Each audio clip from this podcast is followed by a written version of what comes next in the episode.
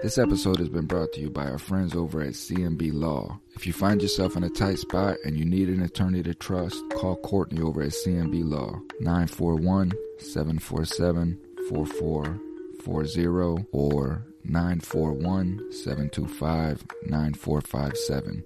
You can also visit her site at cmbjustice.com. cmbjustice.com. Again, that's Courtney at CMB Law. Tell them that Thomas Free Me sent you from the Thomas Free Me podcast show.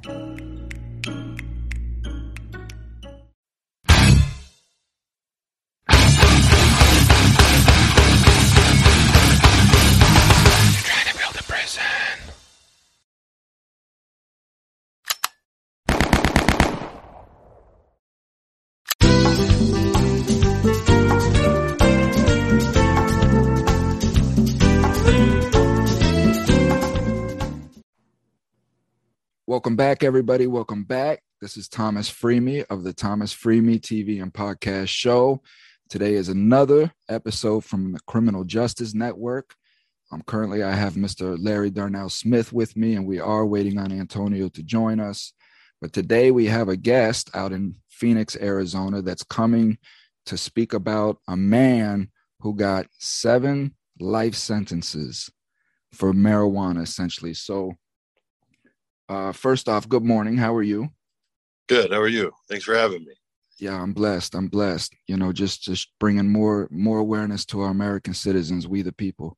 So, if you would just introduce who you are, what you do, you know, and and how uh, you and I got associated to come here with this discussion today.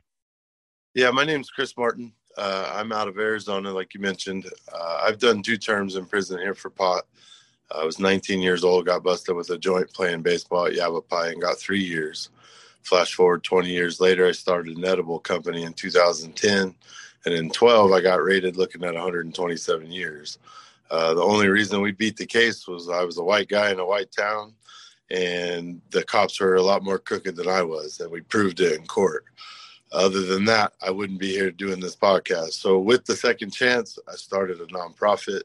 I help found here in Phoenix that helps people in the same position, people who are doing life, looking at life, looking at prison time uh, for cannabis. We just feel like these laws are so wrong that it's time for a change. And linking up with other organizations like yours nationally and trying to get some unity here to make all this come together and make sense um, is what I'm about too. So, I, with this story, we had a gentleman's aunt Patsy reached out to our nonprofit, zonkamiles.org, and bring up his case to me. And at first, it sounded like a cartoon, like a, a, a fiction story. Like it just, uh, there's no way this could be true. And uh, I did my own due diligence. I've talked to Frank himself in prison. Uh, the gentleman's name's Frank Leo Epler. He's here and doing state time. He's actually at Red Rock Prison right now, um, open to writing him and, and giving details on the case. Um, from what my understanding is, he was arrested for running a criminal organized enterprise. Um, his story to me was at the beginning of his crime spree, as they call it, he was selling some narcotics he knew that the police were honed in on him pretty tight.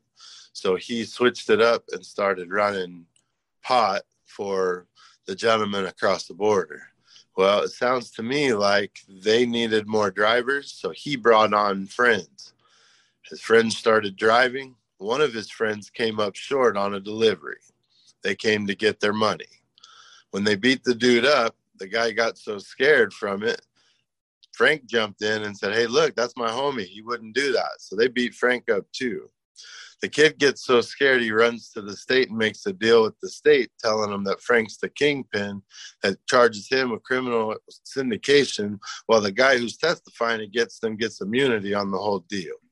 Um, Frank, because he can't testify against himself without incriminating himself, according to his own attorney, they don't put him on the stand and the case goes exactly how the state wants it. They give him seven life sentences because he had people selling pot and driving for him. Um, and they linked it to gang activity, and that was pretty much the nail in the coffin. They charged him with assault and kidnapping because of the fight between all the guys and the guy's testimony. Uh, Frank admits that he's not an angel. Uh, I've talked to him several times. He knows what what he was in and what he was doing, but he also knows he didn't murder anybody. He didn't kidnap anybody, and even had he kidnapped or assaulted somebody, he's already done the 11 years that would have killed both of those numbers. So the seven life sentences is what needs to be addressed and what we're really trying to get out there for people. He tried to file an appeal two years ago, from my understanding, and it. Uh, I think you got a chance to look at that thing. Um, I've seen worse playbooks than on the Detroit Lions. You know, I, I looked at this thing like, whoa. I mean, um, for one, the lawyer really didn't have a whole lot of experience, which we seem to find quite often in these circumstances. But when you put the wrong guy's name on the paperwork and it still goes through, we got an issue. I mean, it doesn't even mention Frank's name in their first paperwork. So they went and hired a twenty-three thousand dollar attorney who took their money. And what, now, what was his name? Uh, I don't have that in front of me. Um, it's on my phone actually, and I'm using my phone for this. But I'll get that to you. I'll put that um, in the descriptions. Yep, they are actually going after him, trying to get their money back. And from what my understanding is also is that, and I have not confirmed this yet. I've I've been trying to. That one of the detectives on the case actually went to jail for misconduct on the case. We're still trying to dig a lot of that up, but what we're finding is do you know do you know his name? Uh, Frank's got his name and is willing to disclose it to us. He said absolutely. He doesn't even know the full circumstances. He just was told by his first attorney that the gentleman had been arrested, convicted, and put into prison. Mm-hmm. Uh, as we were doing our digging, that was just one of the many items on our list. So uh, I'm waiting a response from Frank and uh, DOC email currently to get that info. I noticed that when Frank and I do talk, you know how they shut us down. He hasn't responded in about a week now. So, what do you mean exactly? Like they they shut you down, as in the the prison shuts down the correspondence between you and Frank? Yes, sir. Uh, as he gets more details out to us and we start to generate traffic and get more organizations with eyes on this, all of a sudden we get to where him and I can't really correspond through email. I'll have to email his aunt or call his aunt and she'll try to reach out. And we're all kind of at the mercy of the prison at that point, waiting to see if we're going to hear from him. Now, when when you and I were were texting back and forth, you uh you said in the text that um, you and multiple other organizations have reached out to the prison to try to get an interview with Frank, and you guys have been denied, correct? We have not been responded to. I know that when I did my prison time, they were denied every time. But I was also told that was because of my drug and gang affiliation. Um, but when it came to Frank, we just don't get responses. So we take that as a no, but we just haven't gotten any responses, period. Mm-hmm. Well, I know if I'm sitting in the court of law and I don't respond, I'm automatically found to be guilty. You know what I mean? So let me um I want to read a little bit of this this this appeal that you were talking about.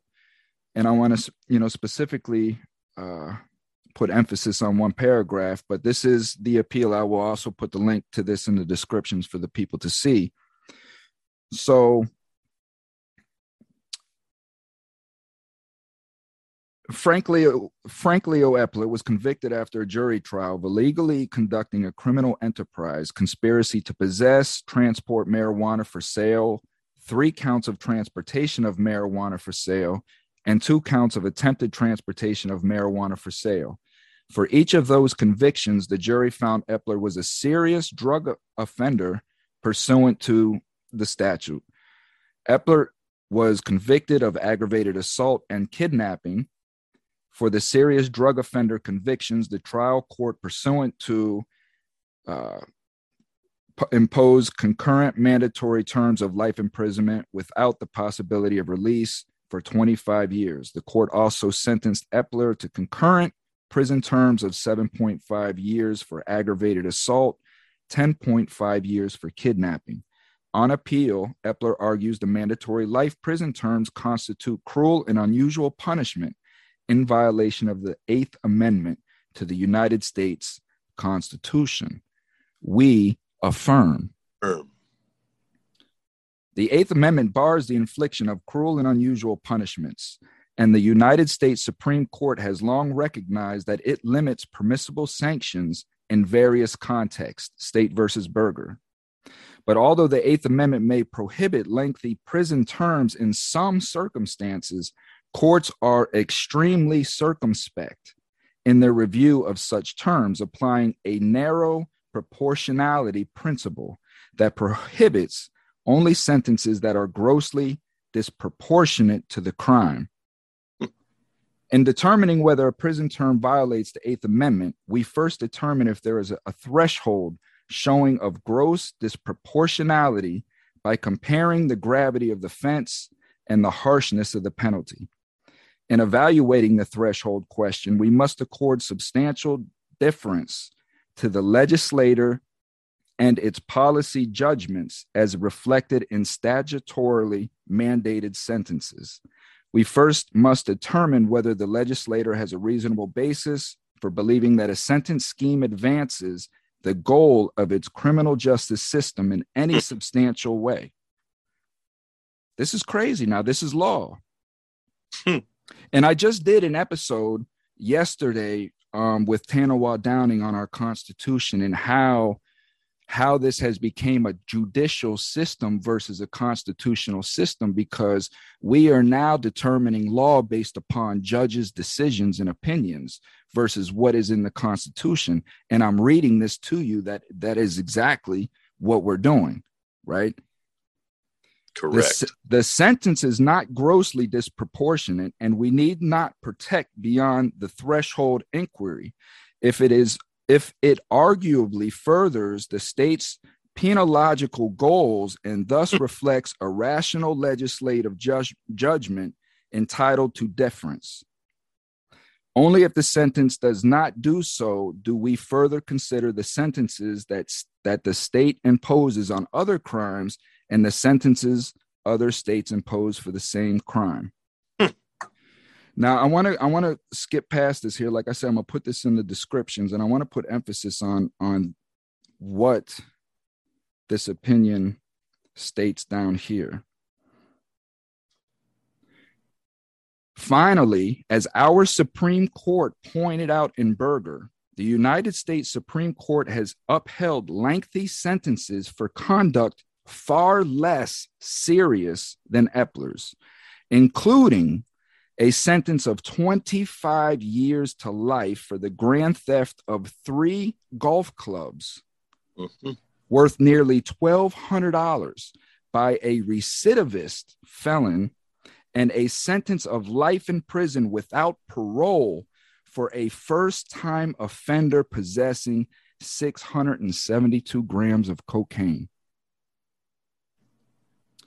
The court also observed that in another case, it upheld a sentence of 25 years without parole for a 21 year old defendant convicted of selling a $1 marijuana cigarette to a 14 year old. To me, I, I, I see these things and it's just, it just disgusts me. It yeah, Matt, disgusts me.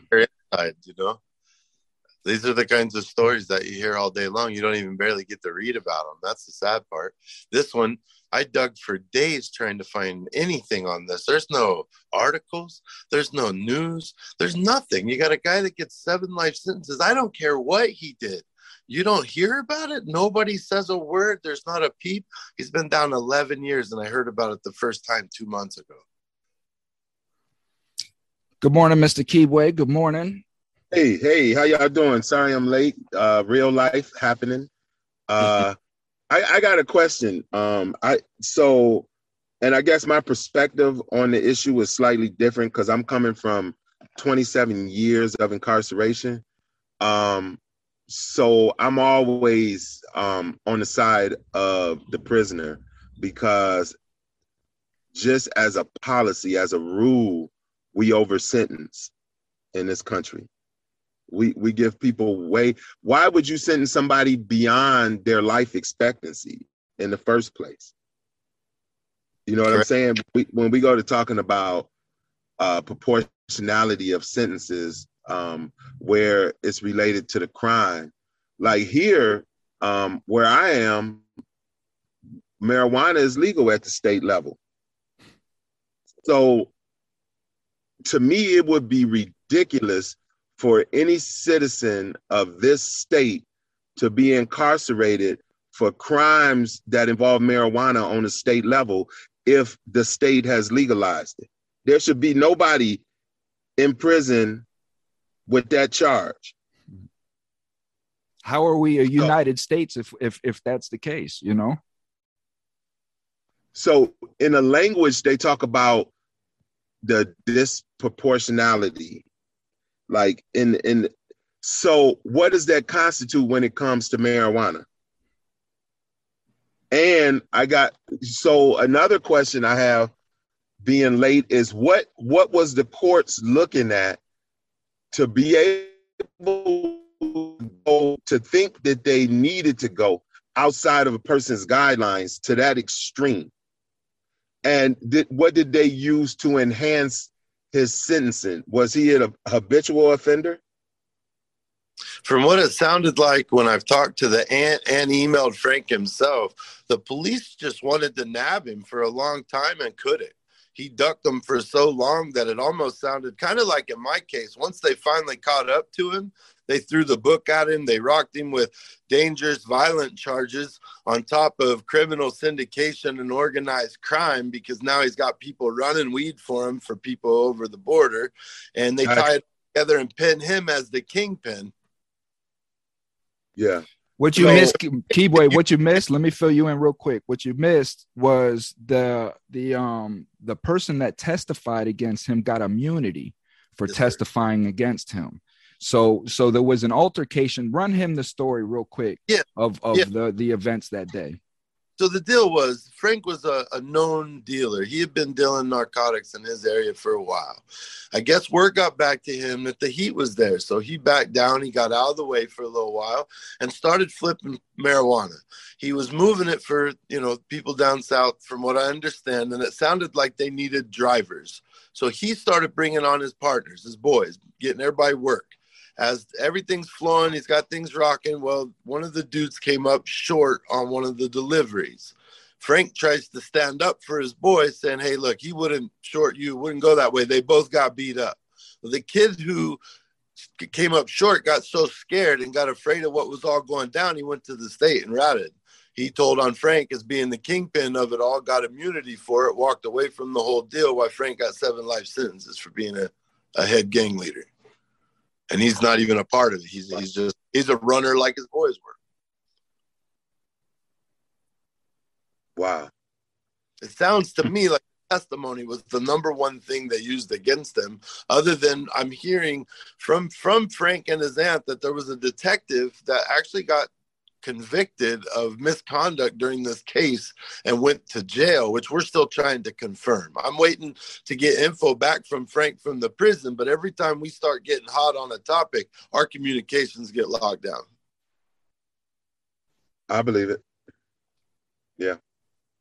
So we just patiently wait. I get word from his aunt and we just try to keep getting this movement on it so people can hear what, what's going on down here. I mean, it's it's really hidden. I had to dig up quite you know the only thing you find is this appeal. And when you read the appeal i never heard of it. No at yeah. seven.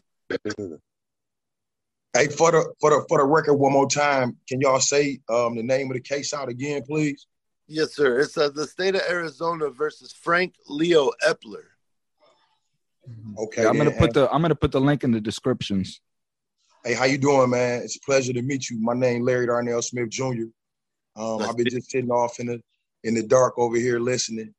Uh, I'm a I'm a exoneree out of Wayne County. I, I served 27 years also as Keyway, um, and I'm a person I don't believe in over sentencing. And, and, and clearly, I was at Oakland County on behalf of Rudy Gamo. Rudy Gamo serving five and a half years um, with Mary Bailey in the last um, sentencing project or the last prisoner project. Prisoner project. Um, and we was down there advocating for him with five and a half years. And you saying that he has how many life sentences? He has seven life sentences and he got seven years and ten and a half for assault and for kidnapping. He's already done 11 now. That just sounds ridiculous, man. Seven, seven, seven life sentences for marijuana. That no, is the most. Wait, wait. That is the most. Seven ridiculous. life sentences. Seven life sentences, and there was no murder. No murder. No life. Nobody. Taken. Nobody even got beat. You know what no. I'm saying? It's it's just. Well, let's, well, let's let, since we since we own it, right? Let's run through it, because people would say like we overlooked the fact of a kidnapping and what was the other charge? Kidnapping and assault. And that was why when I had the case brought to me, I don't get down that way. So I backed up off of it. I wanted to say, hey, look, let me see what I know. I called the aunt. She told me it's not like that. You need to talk to him. This is what we have. She sent me the case. She sent me the the appeal. I got on the horn with Frank, and Frank was, I mean, he was very forthcoming and saying, I'm, I'm not an angel. I was handling what I was handling, but I didn't kidnap anybody. I didn't even touch anybody. I didn't beat nobody up. He got beat up by them. I got beat up by them. I tried to stand up for him and he rats on me. And that's the the cut and dry of it. He's literally saying the guy walked and got immunity while he's sitting there doing seven lives over it. And the kidnapping was because his boy got beat up for coming up short. And they turned it in the cop's eyes with the cop's help to point it at Frank for that happening. And Frank said it. He's like, look, man, I didn't, all I did was try to stand up for the dude for being short. I didn't think he would come short like that. He goes, I really, you know, he's my partner. I brought him in. He goes, next thing I know, he's signing a deal against me. Wow. So basically, like they handling the bag, bro in on his end of it. He's short on his end of it. And then he just played the sour game. Well, oh, you yeah. already know, yeah, you already know that the prosecutor, when they got it, when they got in the room with that boy, they they um they told him, listen, we don't want you, we want this guy, we've been wanted this guy. That's if standard just, operating, just just testify against him, we'll give you immunity, you can be about your way, and we give we'll make sure that this guy never gets out of prison. That's that. I mean, that is textbook, Absolutely. verbatim what these people say. I was looking at 127 years because my quote unquote business partner decided he wanted to work for the state and not me. I know exactly what this guy's going through. And that's honestly, as soon as I spoke to the aunt, I felt like it was my duty, like it was my my my God driven duty to, to get this man some help. Uh, I, I only did six years, so I'm not gonna sit here and act like a like I'm a lifer or nothing. But you know what? I sat there with lifers, and I sat there with people who were human beings, just like everybody out here and uh, they deserve to be out here, especially when I got uh, a, a, dispensary in my parking lot right now that does two million dollars a month in revenue.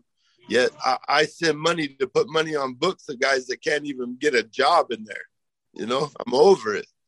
Hey, let me uh, let me say this to you. Huh? Consider it, you you actually talking to two guys who had life. So myself yeah. and Keyway, we both were lifers. Um, and, both and we and, it, and it's a pleasure to meet you and we're grateful to you for having the heart and having the empathy to bring this to our attention. Because like i say i'm not familiar with it in regards of past learning from thomas past learning from you.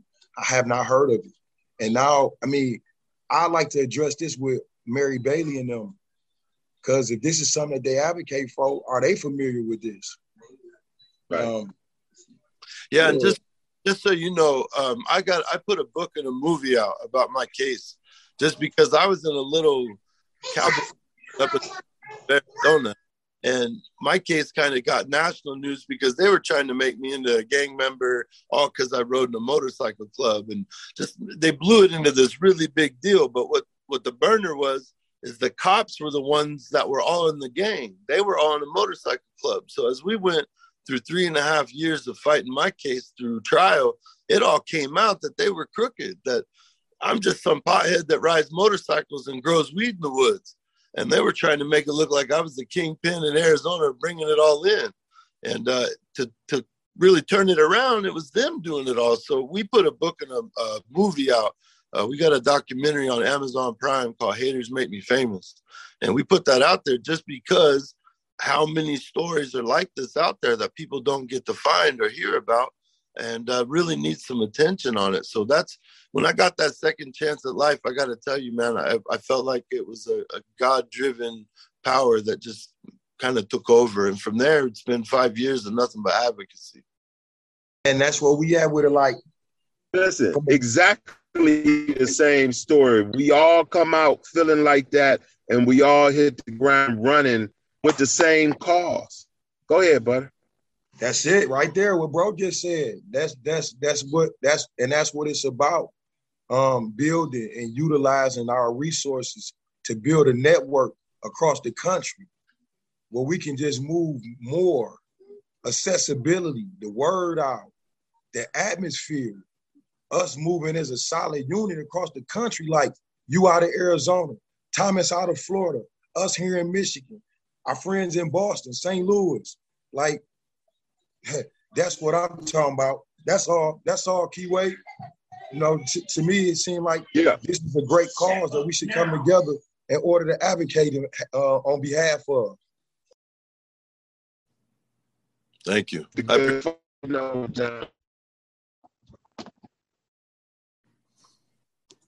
I'm gonna have to um resend a new link here in about five minutes. But um no, that's that's exactly it. That's exactly it, Chris, and that's that's what we're doing. And we have a lot of uh, inmates on the inside that listen to our network, listen to our voices, and and we're just trying to gain unity. We're trying to get people to understand that when they're out committing crimes, when they're out committing crimes against the community, that they're feeding the government's agenda you know, I talk about this in, in explicit detail on my podcast, you know, uh, uh, when dealing with the Constitution, how we're turning into a police state and what they're doing. You know, they're they're steadily telling us no, it's for our protection, but they're moving military tanks into our communities. You know what I mean? And they're they're turning us into into legalized slaves, and that's what the Thirteenth Amendment did. You know what I mean? The Thirteenth Amendment just turned slavery into legalized slavery and it just went under a different name of, of felony conviction. That's what I'm trying to get people to understand. Yeah, that's what I've been pushing as well since For I sure. was in Hey, that Thomas, That's Yes, it. yes, sir. have are you familiar with the report from Iron Mountain? I'm not, but I love Mike Tyson. Guru. in- that documentary, they expose, for example, the reason that there are numbers on the interstate signs so that foreign military personnel can navigate without being able to speak the language. And that near railroad tracks and all of these inner cities, there are warehouses with these slat uh, windows that you can't see into for warehousing and transporting large segments of the population. You're absolutely right. We're living in a police state. And this process has been going on for quite some time. And everybody who has exposed it in the past has met the same fate. The difference is those people didn't have the type of investment in this cause that we have collectively. You can't negotiate with us. We want to expose the truth. We want justice. And if justice is delayed, then justice is denied. So, absolutely, we got to dig into this, see if it holds up, and then we put everything we got behind it. Absolutely. Well, Chris, um, give your give your TikTok a shout out. Give a give us a your social media shout out. How to get a hold of you, where you at, all that good stuff, man. Plug up. Right on, man. Well, we got a lot going on. Uh, my first on my nonprofit, zonkamiles.org. Uh, we, we're doing lots of cool stuff with that. We're helping people get their clemency filed here, getting expungement. Uh, even got my my pardon filed myself here. Um, first pop pardon filed in Phoenix. So hey, that's cool shit. Uh, hempfulfarms.com is our hemp company, and ogzonka.com is our edible company. That's what got us all into this was my my edible company and, and all our work and what we do. And we have a podcast of our own. We do Haters Make Me Famous, uh, podcast.com. And we talk to guys just like you. Um, everyone from people who've done time doing time to people who worked in the prison that really just like to come out and share the truth and talk about what's really going on. Um, and then we're, we're getting ready to launch Arizona uh, Compassionate Cannabis Clemency so we can uh, really organize a little bit more, like you guys are saying, and and uh, represent our state nationally on the level of getting these expungements and clemency done. Absolutely, man. Well, thank you, man. And and and it sounds like you're you're a great American citizen, man, and that you care about America and and what's going on and you're a returning citizen. You see what I'm saying? You're not a bad guy. You see? And this is the these are the messages I'm trying to get out to our American people that they have duped you. You know what I'm saying? They have duped you to turn your back on people like us. And we're imploring you guys that we need you. We need unity you know, we have to come together. Like I said earlier, we had a, a, a, beautiful display of what unity can do with the truck drivers. If that does not wake you up of what unity can do, right, then then I don't know. You guys Absolutely. Hey Thomas, let, let, let me say this uh, mm-hmm. before we end. Uh we speaking for formerly incarcerated people, we are not civilians trauma changes brain function and confinement is trauma. Every day is trauma. And it changes the way we think. It changes the way we assess threat the way we process information. We are different set apart in society. We do all the jobs that nobody else wants to do or can do because of our felonies the, the stains that we wear in society. But we're stronger. And in this dark hour that society is facing, that's who is needed. It's what we've been through that gives us the capacity to give. Look to these formerly incarcerated people not as blights on society, but as possible solutions to what we're facing right now. It's bigger than us. That's all I want to say. Thank you. Man, that was pure defactual gas Ola real life, and and just to have this opportunity, considering that not even a year ago I was sitting on the side of the bunk, literally, man, like sitting on the side of the bunk and wondering how a lot of pieces to puzzles fit together, and now being out here and participating in these pieces of the puzzle from community level to government level to hey, I'm just a little bit often radical level. Mm-hmm. Uh, so it's just great, and it's just great to have this opportunity, man, to speak with you. And any opportunities that you see where we can come together from um, Michigan to Florida to there, then man, please feel free. Um, get with us. You know, we we entrepreneurs as well, and we also travel. We've been known to show up. Yeah, we show up. We we was down there in Missouri on advocating on behalf of Kevin Strickland. Um, he's one of the most famous exonerees in the country. Um, Keyway, myself, National Organization of Exonerees. We was down there five times in the courtroom. And, you know, as you know, ultimately he was exonerated um, in Oakland County, um, in Michigan, in Washington. County, in Michigan, in Boston. We down there, like, so we had no issues with traveling. We just um, young men who spend a substantial time in the place. who, you know, we we just like you, man we see that the 13th Amendment is the great violation. It's the one that's really restricting and holding us all back because it's the one that they allow to use marijuana to put us in the prison system with. Yes, sir. You know me? And it ain't even based on no color. It's based on the fact that you was duly committed. Don't mean if you innocent or guilty, just the fact that some people can come together and say that, you, hey, you guilty. Yes, sir. And agree. No and mm, all of them don't even have to agree all the time. Whoa. Wow. Yeah. Mm. Yeah, no question. So well, mm. this has been a great discussion, man. We're gonna get this out there. Um, have us have us on your show and and tell your people, spread the For word. Free Me Podcast. And don't, and don't forget podcast. Free Me Podcast, bro. And don't forget, free the innocent, free the medically frail, and free the over sentence. We gotta put that in there. You can't never go without having that in there. No question, no question. So tell your people on the show. We'd love to have you guys out here. It sounds like with this case, we're gonna need all the help we can get. Yeah. So free me podcast, usbehindthewalls.org.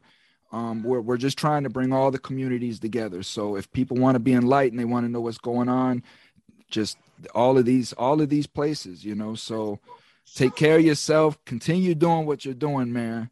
You know what I mean? Keep can continue being a community leader. Continue showing people how to be better people, and we'll stand behind you, man. So let's let's shed light onto this, man.